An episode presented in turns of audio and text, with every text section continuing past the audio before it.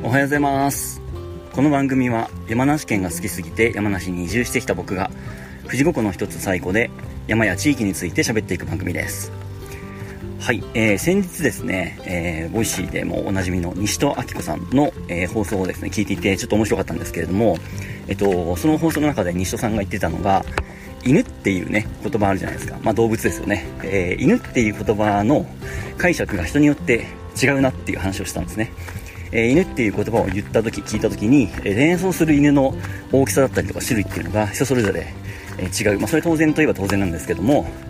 なのでまあ基本的にねこう誰かに何かをこう喋る時とか聞く時とか、え、っていうのは、え自分のイメージしてるものと相手のイメージしてるものっていうのが、え必ず一致していないという前提で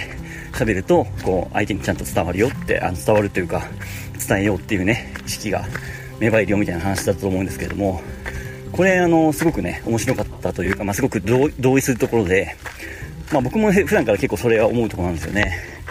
で、まあ、具体的に一つ、えー、普段のね生活の中というか僕の身の回りの言葉でそれを挙げるとすれば、まあ、過去にも言ったんですけどもやっぱりキャンプっていう言葉がね最近だいぶあのキャンプブームですけれども僕の中のキャンプと,えーと最近のブームになってるキャンプがねだいぶかけ離れてるんですよね。これすごく思うところです。えっとまあ、最近ブームになってるキャンプっていうのも、まあ、当然ね人によってイメージするところは違うと思うんですけれどもなんとなくのあのざっくりしたねイメージで言うと、えー、車にいろんなねキャンプ道具を乗っけて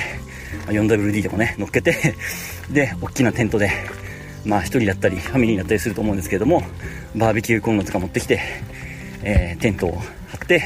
その前に焚き火台とかね置いてで人によってはテントサウナとかも横っちょに置いてで川とか湖の前で、えー、バーベキューしながら、えー、ゆっくりするみたいな、えー、そういうキャンプをが最近流行ってると思うんですけども、え一方で僕の中のキャンプというのはですねえっとまあまあ、標高はねどうでもいいにしても、え山の山に登ってでその次の山とかねその先に行くための途中のね、え宿泊手段としてえー、テントを張ってそこに1泊して、まあ、時間が足りないってことですね、要はね、えー、長いルートを行きたいんだけども、時間がないからそこに、そこでキャンプをするっていう、まあ、手段なのか目的なのかっていう、あのざっくり言ってしまえばそういう違いになると思うんですけども、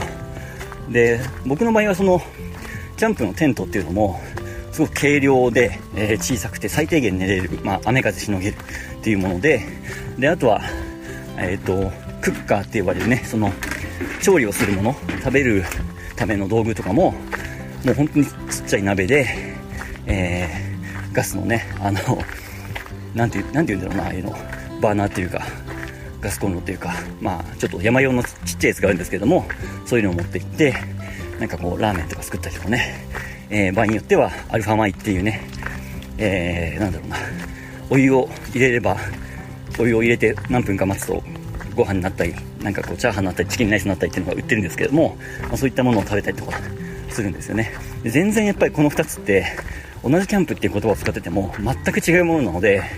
もうね、そろそろキャンプっていう言葉の定義を、こうか、あの定義し直した方がいいんじゃないかなって思うぐらいもう全く違うものなんですけどもこういうことって普段ありますよね多分皆さんの中でも、えー、すぐ思い当たるものだけでもあると思いますで西戸さんが言ってたみたいにやっぱり普段何気なく使っている言葉でもやっぱりその自分の中でのイメージとその言葉を聞いた時の相手の連想するイメージってやっぱね大体違うんですよね。まあどこまで違うかっていうのはその人のにもよると思うんですけれどもなのでやっぱり西田さんが言ってたみたいに違うっていう前提でいろいろこう説明をしていかないと結構そこでねあの意識の違いとかあの意味合いの齟齬が生まれてしまったりとかすると思うので、えー、この辺はね結構気をつけていきたいなっていうところです。まあ、ただね、とは言っても、ま、どこまで細かく説明すればいいのかっていうところもありますよね。えー、例えばその友達とキャンプの話をしてるときに、今みたいなね、僕のキャンプの定義の違いみたいな話をしてると、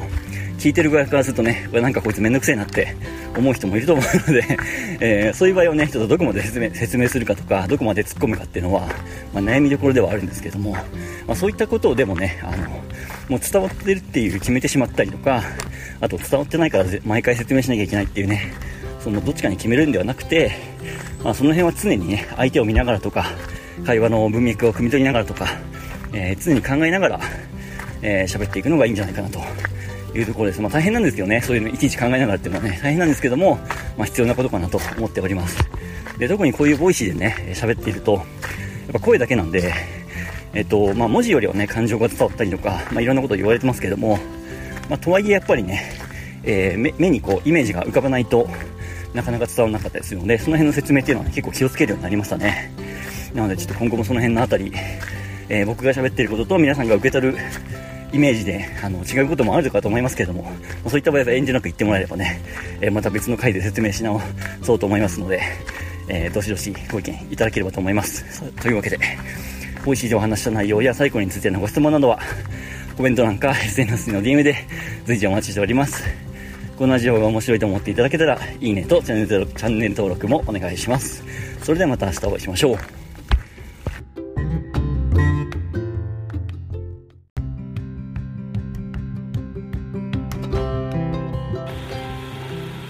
はい、ということで今日から始まりました古民家宿主林のゆるラジアットサイコということで、え、山梨県西湖という、え、富士五湖のうちの一つですね、え、からお送りするチャンネルです。えー、まあ、主にはですね、西湖とか、まあ、富士五湖周辺、まあ、あとは、えー、ゆくゆく山梨全体のですね、魅力の、えー、発信だったりとか、あとは地域の取り組みですね、そんなことを話せていけたらなと思っております。え、今日は最初の放送ということなので、え、まずはこの、えー、パーソナリティを務めさせていただく僕の自己紹介から始めていきたいと思います。えチャンネル名にもなっておりますが、現在僕は山梨県の西湖というところで、ルートフィールドという古民家宿の宿主をしております。えー、私はですね、山梨県に3年前に移住してきまして、えー、生まれてから高校卒業までは栃木県で、えー、過ごして、大学進学時に神奈川県で一人暮らしを始めました。なので、え割と移住したてですね。え大学卒業後は沖縄の西表島というところで約2年間アウトドアガイドの仕事をして、えその後は今度は静岡県の伊豆で、えフィットネスジムのトレーナーだったりとか、あとは同じ会社なんですけれども、リゾート施設の企画営業の仕事、えー、なんかをして、え、約8年過ごしました。えー、8年勤めた会社を辞めて、その後は約10ヶ月間ですね、えー、海外を、えー、まあ、放浪の旅に出たんですけれども、まあ、主に中南米ですね、アメリカ大陸と、まあ、中南米、え、バックパッカーというような感じで、え、いろんな国を、え、ふらふら旅して帰ってきたという感じです。で帰国後に、え、今住んでいる山梨県に移住したわけですけれども、え、移住直後最初はですね、え、県庁所在地の、え甲府市、まあ、中心地ですねに住んでたんですけれども、えそこで前の会社に勤めていた時に、え知り合いから、えちょっと今度最後で宿やるんだけど管理人やってくれないみたいなお話をいただいたので、えそれを受けて現在に至るという感じですえ、趣味はトレイルランニングっていう山を走るスポーツをやってまして、で、あとは果物が大好物ですね。まあ、そんなこともあって山梨に来たという経緯があります。はい。で、今ね、すごくざっくり、えー、短くお話ししたんですけれども、まあ今の中でも結構突っ込みどころはあったと思うんですが、えー、その辺りに関しては、えー、詳しい情報だったりとかですね、そういう過去の経験に関しては、え、まあ、今後の放送で小出しにしていったりとか、あとはね、あの、僕ここで古民家宿の宿主やってますんで、え、まあ、ぜひ皆さんに泊まりに来ていただいて、遊びに来ていただいて、その時にでも、えー、ゆっくりお酒でも飲みながら、えー、語り合えたらいいなと思っております。と僕今こうやって Voicy でお話ししてますけれども、基本的にはあの人のお話を聞くのが好きなんですよね。なので、まあ、あまりお話しする方は得意じゃないんですけれども、えー、なので、まあ、皆さんのお話もね、えー、ぜひ今度直接お会いした時にでも聞かせていただければなと思います。あとはコメントなんかでもね、いろんな質問とかご意見いただいて、それに返して、えー、いけたらなとも思っています。はい。で、ちょっとですね、僕あの、まあ、お話があんまり得意じゃないことに加えて、滑舌もね、あんまり良くない、まあ、多分聞いていただいてわかると思うんですけども、あんまりこう、ハキハキ喋れない人なので、えー、まあ大体そうですね、この Voicy 始めてどれぐらいかわからないですけども、100回ぐらいですかね、経ったら、えー、まあ、慣れてくるのかわかんないですけども、まあ、その時に多分ね、今のこの第1回目の放送を自分で聞いたら、多分死にたくなるぐらい下手くそな話し方をしてると思うんですけれども、えー、そのあたりの成長も皆さんに、えー、見守っていただきながら、えー、やっていければなと思っております。まあ、あの、人気の YouTuber さんとかね、TikToker さんとかも、まあ、遡って過去のアーカイブとか見ると、もう全然別人みたいですもんね、ヒカキンさんとかもそうですけど。なんでまあ僕もね、だんだんこう時間をかけて、上手くなっていくことを信じて長く続けていきたいと思っております。まあ、 Voicy だとね、あの、沢まどかさんとかね、もう1000回以上毎日、毎日配信されてて、本当にすごいなと思いますけれども、まあ、僕も頑張ってね、えー、まずは100回目指して、その後1年1000回と、えー、引き続き、引き続きじゃないや、続けていければなと思っておりますので、えー、これから皆様よろしくお願いいたします。